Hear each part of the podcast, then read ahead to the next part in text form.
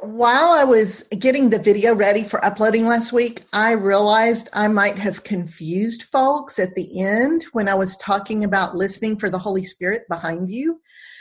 That was a reference to a really beautiful passage in Isaiah 30 21. God says, Whether you turn to the right or the left, you will hear a voice behind you saying, This is the way, walk in it.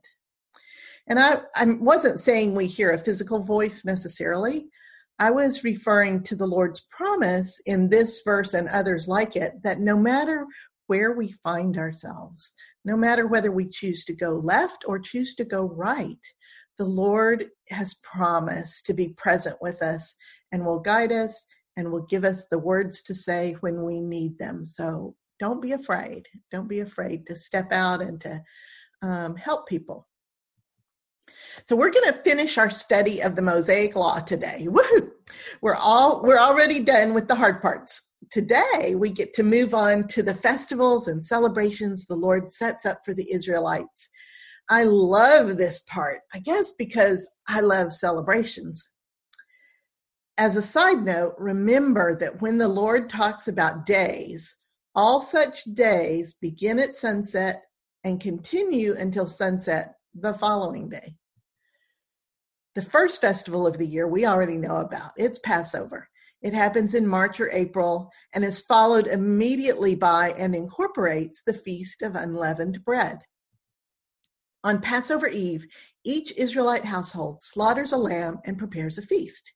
Just like on that terrible night in Egypt during the final plague, the Israelites eat roasted lamb, bread without yeast, and bitter herbs exactly the same thing the Lord told them to eat the night of the exodus from Egypt. Every bit is to be eaten before morning. This is a celebration of remembrance to remember the mighty things the Lord did in rescuing them from slavery. And everyone in Israel is to celebrate Passover in this way, even the foreign immigrants living among them. The next morning, which is still the first day of the festival, Everyone gathers for a sacred convocation. No work is done all day long. Every day for seven days of the festival, the Israelites give a food offering to the Lord. And the offering is massive. It's two bulls, a ram, seven lambs, and one goat as a sin, offering. And these are burnt offerings. So the offerings are completely burned up and none is eaten. They're accompanied by their corresponding grain offerings. And all of these offerings are done every single morning for seven days, in addition to the normal daily sacrifices. So, this is a very big deal. This is expensive. In preparation for the festival, all homes are completely cleansed of any yeast. Why is that? Well, in Deuteronomy 16:3, the Lord explains that bread without yeast is quote the bread of affliction it's to remind them how they left Egypt in great haste. It's to remind them of the urgency. All seven days, the Israelites continue to eat unleavened bread. And finally, on the seventh and last day of the festival, they gather together again for a closing convocation. And again, no work is done all day. If you've ever been to a modern Passover Seder celebration, you'll know there's a whole lot more ritual more items eaten, and an hours long ceremony involved. All this other tradition is just that it's tradition, and it's built up over the centuries. And it remains a beautiful service. And if you ever get a chance to go to one, be sure to do it. There are lots of parallels between the Passover lamb and Christ, both in form and function. And so there are many Christians who also celebrate some form of Passover Seder. Some people take offense at this and call it cultural appropriation. Others develop joint ceremonies between Christians and Jews, while others believe that because of Christ, Christians have just as much right to celebration of Passover as Jews do. I think there are good arguments for all these views. So if you do, as a Christian, celebrate some form of Passover, be sensitive to others who might be offended and adjust as needed. I think God welcomes worship and fellowship in whatever meaningful form it may take for us. But I think He also wants us to be mindful of how our actions impact each other. Right around this same time in the spring is the Festival of First Fruits. There are actually two different festivals like this during the year. This one in the spring is associated with offering the Lord the first fruits of the barley harvest. This one reinforces the importance of offering the Lord the first and best of whatever blessings are bestowed, be it firstborn sons, firstborn animals, or first fruits of the harvest. The festival of first fruits occurs on the very first day they put their sickle to their grain, right after the feast of unleavened bread. The second festival of first fruits is called the Festival of Weeks. And that's because it's seven weeks and one day later. And by this time, they've brought the wheat harvest safely in also. So it's time for another celebration. We know it by the name of Pentecost, the Penta referring to the 50 days since the festival of first fruits. The offering to be made is in a proportion to the size of the harvest, along with the usual solemn burnt offerings of bulls, rams, etc. It's a sacred day, so there's another big assembly and no work is done. The next festival doesn't happen until fall. Around October or November is a festival that isn't given a name in Scripture, but it's come to be called the Feast of Trumpets because the offerings and the sacred assembly are to be accompanied by trumpet blasts. These are ear piercing blasts on ram's horns. You can just imagine the people cheering and celebrating. It's now called Rosh Hashanah, which means head of the year. And that name is linked to the civil calendar, not the sacred calendar, but you definitely get a feel for the festival by thinking of it like our modern New Year celebrations. It's just a celebration, letting off steam, making a bunch of noise, and giving thanks to God, plain and simple. Ten days later, however, is another festival, the most solemn festival of the year. It is the Day of Atonement. Again, it's a sacred assembly and no work is done all day. On this one single most important day of the year, Aaron, the high priest, is to enter the Holy of Holies, where God Himself is hovering above the mercy seat, the cover of the Ark of the Covenant. But Aaron can't just waltz in there. This is the holiest place on earth, and Aaron must prepare carefully. First, he must bathe, cleanse his body, which you now realize the significance of after our class last week. Then he dresses in the linen undergarments, tunic, sash, and turban of the high priest. Next, he must bring a young bull for a sin offering for himself and his household, plus a ram for a burnt offering. After slaughtering the bull, he takes a censer full of burning coals from the altar, along with two handfuls of incense and a bowl of the bull's blood. With these in hand, he enters the holy place and moves to the curtain that divides the holy place from the Holy of Holies. I imagine he's pretty scared as he dares to part the curtain and step into the Holy of Holies. Once inside, he avoids looking at the ark. He places the censer of burning coals on the floor in front of the Ark of the Covenant then he sprinkles the two handfuls of incense onto the burning coals, so that a cloud of smoke rises to obscure his view of the mercy seat, the cover of the ark. This protects him from death by obscuring his view of God. He then dips his finger in the bull's blood and sprinkles it on the mercy seat itself, and then sprinkles it seven times on the ground in front of the mercy seat. This is the sin offering for himself and his own household. Then he goes back outside. Whew, and probably breathes a sigh of relief. The Israelites bring him a ram and two goats as an offering for themselves as a community. Aaron takes the two goats and presents them to the Lord at the entrance to the tent of meeting. Then he casts lots for the two goats. This is sort of a heads or tails thing. One choice is the Lord, and the other is entire removal. The goat chosen for the Lord is sacrificed as a sin offering for the people. Aaron takes the bowl of its blood, goes back into the Holy of Holies, sprinkling the blood of this sin offering for the people on the mercy seat and then in front of the mercy seat exactly as he sprinkled the blood of the bull for himself and his household. No other priest is to be in the tent of meeting while Aaron is doing all this. When he's finished with the atonement for the people, it's time to make atonement for the actual altar itself. He takes some of the bull's blood and some of the goat's blood and puts it on each horn of the altar, and then sprinkles the altar seven times with the blood. This cleanses the altar and consecrates it. Next, he brings over the live goat, that second one, the one that was designated for complete removal. Uh, Leviticus 16, 21 through 22 says, He is to lay both hands on the head of the live goat and confess over it all the wickedness and rebellion of the Israelites, all their sins, and put them on the goat's head. He shall send the goat away into the wilderness in the care of someone appointed for the task. The goat will carry on itself all their sins to a remote place, and the man shall release it into the wilderness. And this, my dear friends, is where we get the term scapegoat. All the atonement Aaron did for himself and the people up to this point was done in the presence of God at the mercy seat, deep inside the tent of meeting in the Holy of Holies. But now Aaron is out among the people where they can all see him.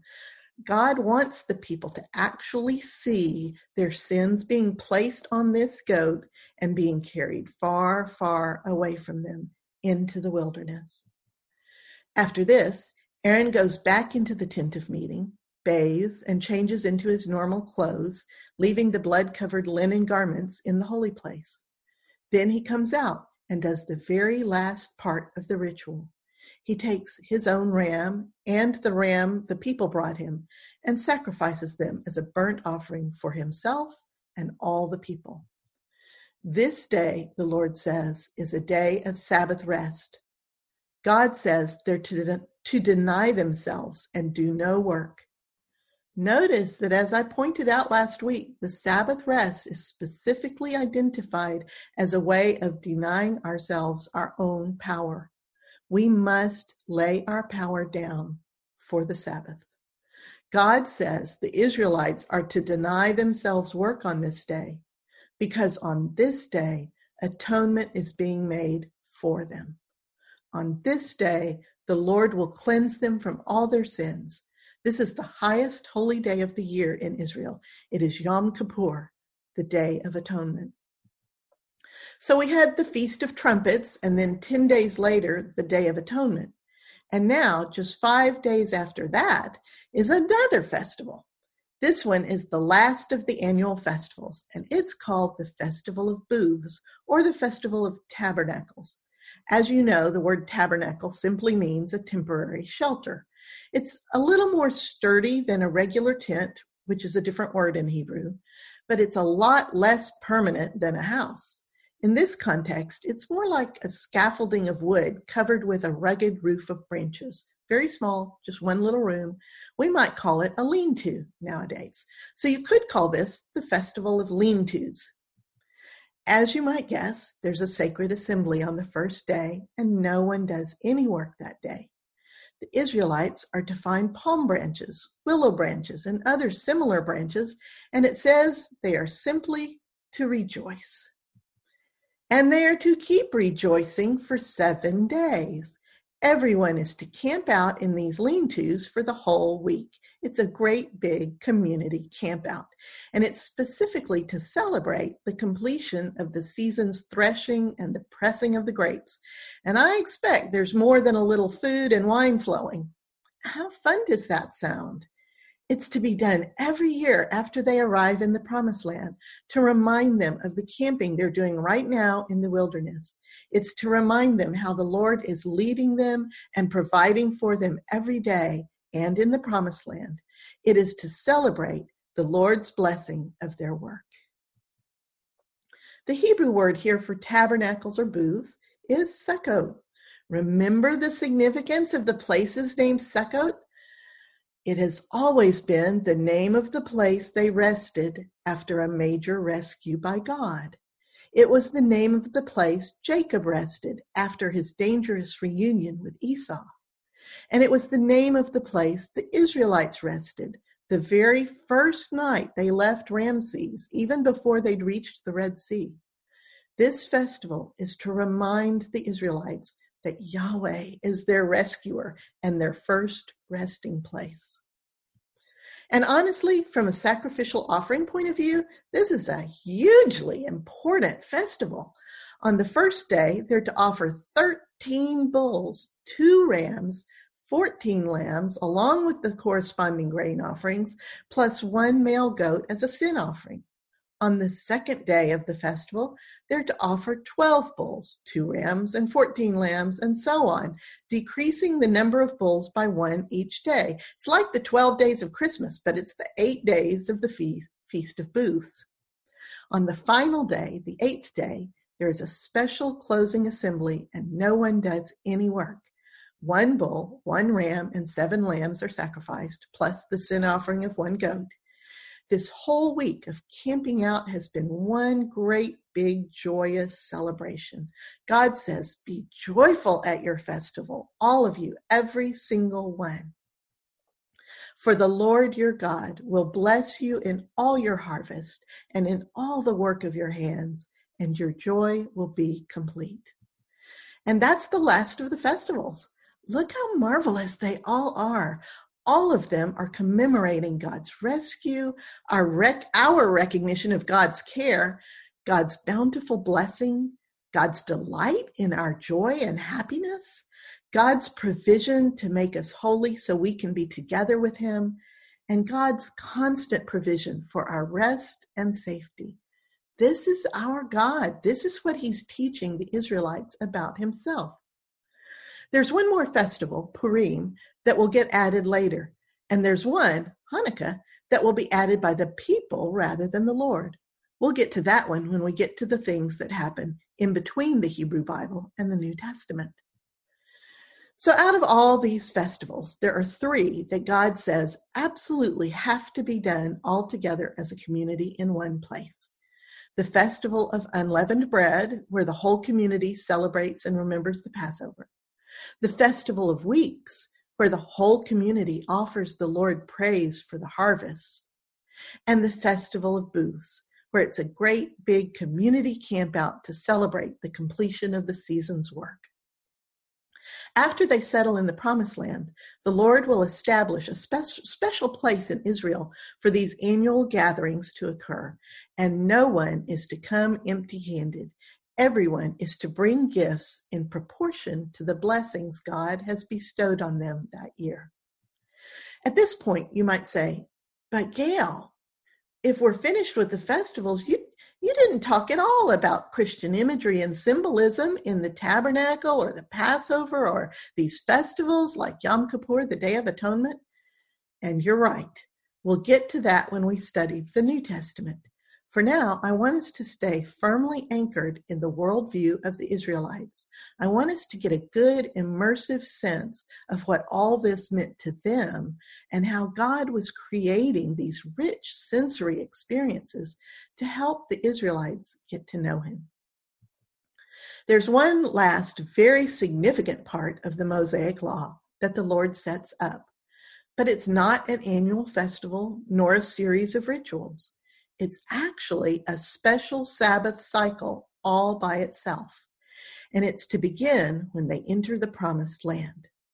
God says the land itself must be given a Sabbath. Every seventh year, the Israelites are not to plow the land nor to sow any seed. They are to let the land rest. Well, think about that if they don't sow any seed, they're obviously not going to have any crops that following year.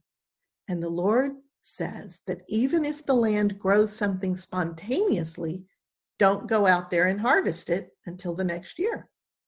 In the Sabbath years, they'll eat only from whatever they harvested the previous year. And the Lord says that will be enough. They will have enough. It's just like the manna on the Sabbath day. Remember that on the sixth day, he always gave them double the manna and it would keep, it's exactly the same thing. They just need to trust him. So I want us to think about this. We now know that this is basic good husbandry of the land, but the deeper point is that the Lord cares about the health of the land. If we apply our four step tool for interpreting the law, we see that the Lord is building in sustainable practices. The Lord is very interested in renewing the land. This is not a throwaway planet. We are to care for it carefully and faithfully. And then comes the granddaddy of them all, the year of Jubilee. Every 50 years, after seven cycles of seven years have passed, the trumpets are to sound all throughout the land on the Day of Atonement. This year will be the year of Jubilee. God says, from wherever you're living, if you've moved away from your family for any reason, in this year, you're to return to your clan and to your family's property. This year, you are not to sow nor reap. And since it will always follow a Sabbath year, that means you've got two years in a row where the land rests completely, and so do you. And the Lord says He'll make sure there's enough food harvested in the preceding year to last you and your family through both of the Sabbath years. All land sold to someone outside the family must be given back Essentially, the Lord is saying that when He gives each tribe their place in the promised land, that land will belong to that tribe forever. They can sell it, but it's really more like renting it for a few years, and the price is adjusted accordingly. Because in the year of Jubilee, ownership reverts back to the tribe. The only exception to that rule is for the Levites. They don't receive land when the Israelites get to the promised land. Remember, they're the Lord's portion. Their houses are all that they have. So their houses are always returned to them in the year of Jubilee. Except for the Levites, there's a special rule for a city dweller's home, someone whose livelihood is not farming or ranching. If an Israelite lives in a walled city and sells their house to someone, they have one full year to buy it back. But after that year is up, the house has become a home to the buyer, and it is not to be returned during the year of Jubilee. All homes out in the country, however, are considered part of the land, part of the farming and ranching heritage of a tribe, and are returned during the year of Jubilee. And lastly, if any of the Israelites have sold themselves into slavery or indentured servitude to a foreigner living in the promised land, the Lord says a relative can redeem them at any time and they must never be mistreated. But if they have not already been redeemed, then they and their children must be freed in the year of Jubilee so they can return home to their family. This is such a powerful, awesome concept. Can you imagine living in a world where not only all of your sins are forgiven automatically every single year and in the interim as needed, but all your stupid financial decisions are wiped away at least once, if not twice, in your lifetime, where what you have lost is given back to you, where where you have a full year of rest every seven years and two years of rest every 50 years, where all you need to do is follow the Lord's instructions about keeping yourself and your neighbors safe and healthy, where there is always, always a simple path to God? The Lord winds all this up with a beautiful passage in Exodus 23. It's worth reading in its entirety. See, I am sending an angel ahead of you to guard you along the way and to bring you to the place I have prepared. Pay attention to him and listen to what he says. Do not rebel against him. He will not forgive your rebellion, since my name is in him. If you listen carefully to what he says and do all that I say, I will be an enemy to your enemies and will oppose those who oppose you. I wonder if this is another possible reference to Jesus and or the Holy Spirit as the pillar of cloud and fire that leads them and protects them.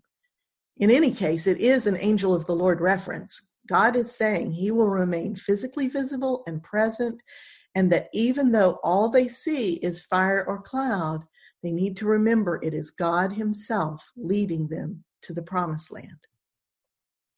My angel will go ahead of you and bring you into the land of the Amorites, Hittites, Perizzites, Canaanites, Hivites, and Jebusites, and I will wipe them out. Now, God does this for a lot of reasons, but He explains the main reason here. It's the danger these people pose to the Israelites by actively and intentionally tempting them to turn back to worshiping other gods. God says, Do not bow down before their gods or worship them or follow their practices. You must demolish them and break their sacred stones to pieces. Worship the Lord your God, and his blessing will be on your food and water. I will take away sickness from among you, and none will miscarry or be barren in your land. I will give you a full lifespan. I will send my terror ahead of you and throw into confusion every nation you encounter. I will make all your enemies turn their backs and run. I will send the hornet ahead of you to drive the Hivites, Canaanites, and Hittites out of your way. But I'll not drive them out in a single year because the land would become desolate and the wild animals too numerous for you. Little by little, I will drive them out before you until you have increased enough to take possession of the land. There's another reference to the importance of being fruitful and multiplying as quickly as possible. I will establish your borders from the Red Sea to the Mediterranean Sea and from the desert to the Euphrates River. I will give into your hands the people who live in the land, and you will drive them out before you. Do not make a covenant with them or with their gods. Do not let them live in your land, or they will cause you to sin against me, because the worship of their gods will certainly be a snare to you. What a huge, amazing promise. The one big danger seems to be falling back into idol worship. And God's been fighting that battle since the days of the patriarchs, hasn't he? Remember Rachel? And even now, he foresees a long, hard fight for the hearts of his people. They are not going to give up their idols willingly. And we've done it. We've finished the Mosaic Law. There's a couple more bits about war that we'll pick up when they become applicable, but we've covered all of the concepts, and it is magnificent, breathtaking in its imagery and in its mercy. It is an incredible promise of God's presence and involvement in our lives, of His deep care for us. Next week, we'll pick the storyline back up and see what happens to the Israelites. But for now, let's use our breakout time to think about God's economy of grace. So, um, welcome back, everybody. Um, talk to me first about what you all saw as the direction God was moving. What what what's the kind of the more overarching takeaways that you saw?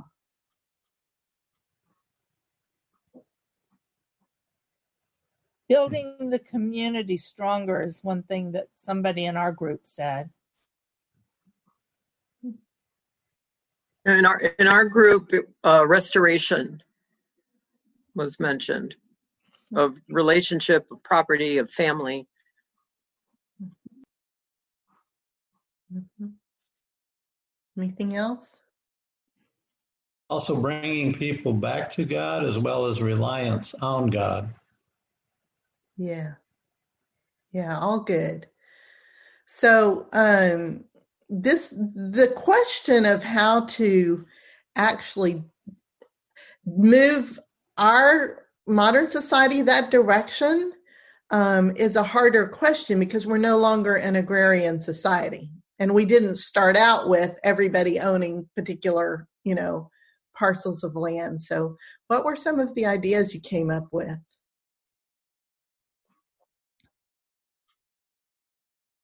I said, trust in the Lord more, and then also be grateful for what the Lord has provided for us. We also You know, we- talked. oh, Oh, go ahead. well, we also talked about COVID and being of service to others. Um, you know, helping helping others, time to slow down, restore those uh, relationships, and be of service to others. This didn't come up in our group, but I think it is interesting in that I'm Scottish and my father is the first born US born um, person from our family. Before that, whenever someone was, but they came over sooner, but whenever someone was going to have a baby, they went back to Scotland, which I don't know why, but they did. Like my grandfather and everybody was born in Scotland, but they came over sooner. How cool. What other ideas did you guys come up with? Uh, we mentioned uh, recognition. Uh, Speak up a little, Ross. I can't hear you, hun. Uh, yeah, we we talked about you know recognizing authority. Uh, of course, God was the authority in those days, and following the authority. Uh, you know, the best you can. Uh, if that authority has society's best interests in mind. Um, obviously, that could be that could do a world of good. Uh, of course, we're flawed. We are we're more flawed than God, but uh, that person of authority, uh, not only should they be authority, like if you talk about COVID and, and that stuff too, but they also, I think, they need to have uh, a, a, context of you know God, the Creator, and and and and recognize that authority too.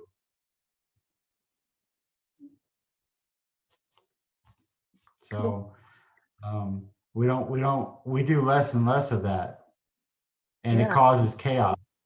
Well, we've moved pretty far away from the idea of a year of jubilees, jubilee, and I was, you know, wondering what what you think a year of jubilee would look uh-huh. like, you know, in our society. What could it look like in our society? What other what other ideas did you guys come okay. up? with? Student loan deferred forgiveness would be a great way to start. yeah, for sure. That's a nice concrete one. Yeah. Well, I just I kind of made a parallel there to COVID. I mean, a, a, lot of stuff that we talked about here because of COVID, we've had to do. Um, someone had mentioned uh, about uh, purging, uh, getting rid of stuff that they didn't need. Uh, because we're now living at home all the time, we say, you know, I really don't need this. You know, I haven't touched this in you know six months or whatever. So let's get rid of it. Uh, so that's some of the stuff that, that went on during Jubilee. And so, uh, and, and taking care of others. Uh, you know, the, the, the idea of wearing a mask, not to protect yourself, although it helps a little bit, but the idea is that you're protecting everybody else. Yeah. Yeah. It's funny you mentioned purging because I am like in the middle of going through every closet and doing exactly that. It, it's it's I, I guess I hadn't l- linked it in my mind to the forced rest, the forced Sabbath that we're in um, as a result of COVID. But I bet it, it, it you're exactly right. Mm-hmm. What other ideas did well, you have? I had been talking about purging for years. I'm going to do this. This is what we need to do. And it just never seemed to happen. But then when we found ourselves plopped right here, um, we started purging and doing projects and um, and it's kind of freeing.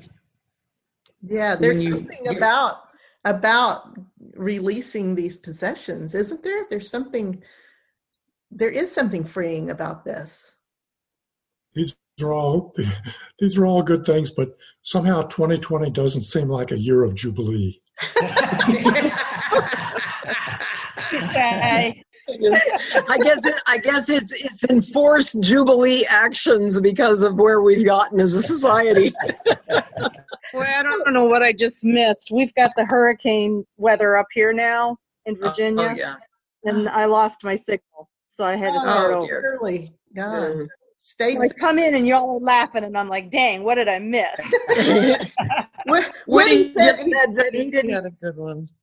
Yeah, Woody just said he didn't think that 2020 sounded like much of a year of jubilee. I agree with him. Okay, yeah. Even though a lot of the things that we're doing as a result of being forced to be at home has resulted in some some satisfaction. Yeah, we said we've it's kind of a forced year of rest, but Julia said she's not resting so much. So Yeah. One of the things with purging, I we were talking about that as Gordon said, and um, one of the things getting rid of stuff. I also retired, and and I I think as Diane was saying, you know, you, I just never did it. Was working and never did it, and now it's the forced. But then the other thing I've been doing too is we had neighbors who have between the two of them blended family six kids. So before I donated it you know, I would ask people, is there something you can use? Because I'd much rather give it to somebody who I know can use it and then I know not to be, it just gives me more satisfaction knowing that, oh, I sort of know who the recipient is and I know that they appreciate and that they can enjoy it. So I think there's a um, lot you know, to there's a lot to be said for giving in relationship. Ross and I belong to a group that um, of friends that pools money um, every month, and we build a little fund, and um, it's called a Common Change Fund. If you're interested, it's Common Change is the website. But um, then, whenever we see a um, somebody in need, whether it, it has to be a one degree of separation, it needs to be somebody. It can be family, it can be friends, it can be neighbors, it can be coworkers. But the whole idea is that when we give money towards that need, that person is somebody we know, they know us, and they know where it's coming from. And it's a hugely powerful thing. We've gotten into the somehow the mind frame that giving needs to be anonymous, but it's far more powerful when it's from somebody you know. It builds the community. yeah. I mean, Um, my daughters had old old jewelry, and I'm like, I don't know what to do, you know. And some of it, well, my neighbor's an artist, so she's like, oh, I can, I could tear it. You know, I was thinking jewelry, like I can tear it apart and create something. And I'm like, not, I'm the analytical one, so I'm like, oh, never even thought of that. So Exactly. Well, I would like, you know, in the closing minutes here to give you guys my take on what the year of Jubilee might look like um, in our society. And I thought about it in terms of the um, three main goals of the year of Jubilee as God directionally was instituting it. To me, the direction was God wanted everybody to have a home, God wanted people out of slavery, and God wanted people to rest. So, thinking along those lines as how that could be accomplished in our society realistically and fairly simply, I thought, you know, it's probably not practical where we are right now to forgive everybody's debts, although I do think student debt should be forgiven, you know. But um, we could reset everybody's credit scores. And we could fix the system so that all basic needs are met without anyone having to go into debt. And so that would clearly mean healthcare and education, which is why I think healthcare debt and medical and student debt should be forgiven. Um, and the system fixed so we don't have that debt anymore. And we can't really return homesteads that are lost in bankruptcy or you know whatever our society isn't structured like that. But what we can do is make sure everybody has a place to live.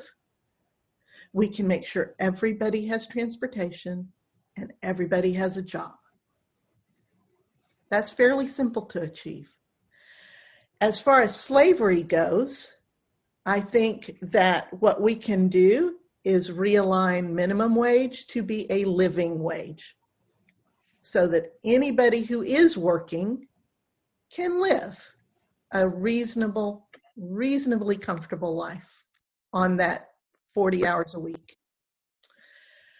I also think, with respect to that, if we do these particular few things, that it will vastly reduce the um, number of people on welfare and the number of people needing social services because families will once again be in a position to help people within their family who are in need and can't work. Right now, we can't do that.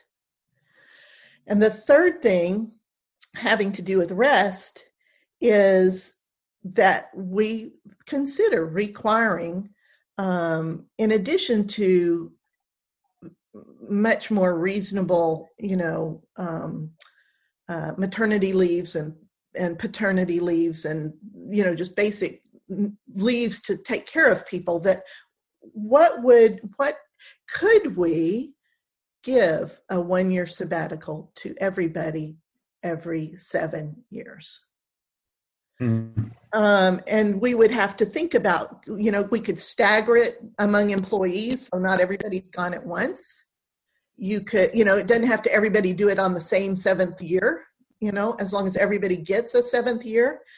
We could um, think about you know if they're self-employed that it comes from a joint fund you know that we fund so that people who don't work in an, a bigger organization are able to participate um, we could think about letting the person pick what their first year is so that every seven years after that, and then let them adjust that if they have a significant life event, like they get married, the couple's going to want to sync up their, you know, their off years, that kind of thing, um, or if there's an illness or or something like that. Um, and that just those few things would go a long, long way toward in the direction I think God is moving to bring families back together, to restore a place to live and a livelihood, um, to to release people from bondage that they're in, and to give them significant rest.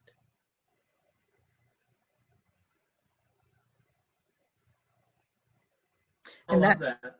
That's it for class. And if you'd like to talk about it more, I I'm glad to stay. But I really wanted to. Yeah, that utopia doesn't sound like something that's going to fly in today's society. I, you know, all of those are doable. You know, doable, I don't mind maybe, but... working, but working from home, by Woody, working from home is almost a sabbatical to me because I'm not commuting an hour and 20 minutes in the morning and an hour and 20 minutes in the afternoon and that stress that's associated with that seven mile an hour crawl and the people driving around me. And then if it's raining, heaven forbid, the wrecks, that is gone from my life. So I'm able to cook better food. I'm able to, because I start sooner, I don't have to worry about eating at eight o'clock at night. And just working from home, I love it it's almost like I'm having this year of jubilee. Exactly. And and I don't think uh, and I think that, you know, obviously the 7th year sabbatical is kind of a bigger shift for society, but all the things I listed before that are are very doable, you know? Yeah. They're they're doable, but unfortunately I think After the uh, wealth. Can I add in there a wealth redistribution? Uh, I just think that's something that you know you, you kind of have to have in there. It's a it's a, a another one of those uh, bad naughty terms, but. well, I do you know, think that that was kind, that was where I was going to some extent with adjusting the minimum wage to a real living wage that is yeah. a redistribution of wealth. It's not enough, but it's a good start. And Diane, you were saying something. What we've seen with COVID, with people not willing to do something as so to me as simple as wearing a mask for other people. You know, there's some of these things I don't see people doing these days. Yes, it's, it's no. unfortunate. Yes, you know, and um, it's been a real eye opener not a pretty one. Um, Yep. how selfish people have become. Yep. It has So been one of we- the most discouraging things about the our experience with COVID, hasn't it? But um, It it, does show us how much this message from God is needed in our society. Yeah, You know, yeah, it- because there's the problem isn't the message, and the problem isn't that we can't see what we need. The problem is there are a whole lot of other people who don't agree. I'll just put it that way. yeah. Well, but when you when you model something and you um, adopt it as a mindset and reach out to others in love, it's a lot easier than the frustration that a lot of us are going through. Like, I have a friend that's not concerned about COVID. They've been working through the whole time. And it concerns me, but they have they have a need with anxiety right now that I have been very protective of myself, but I have on maybe three occasions gone and reached out to this person. And I'll tell you, it scared me to death because I know that they are more at risk than I would like to be comfortable with. But I also know they need me. And I'm just praying nothing happens to me, you know, through that. and I and I think that especially in this week before the election, it's good to remember that all power belongs to the Lord. Period. The end. This is not in our power. It was never meant to be in our power. We do have the power to over how what we do, over what we vote for, over what we support, over what comes out of our mouths, which comes out of what's in our hearts. And I and I think that um, to the extent that we can remember that we're not here to persuade people with our words, but with what comes out of our hearts, that that's the most powerful place we can operate from it makes a difference. It seems like there's all these people that that are so harsh to each other and so so selfish and it just boggles the mind but but we just by being who we are in and living that in the world we're making a difference. And in the end it's like i've been saying all along the end belongs to the lord. We're only responsible for the means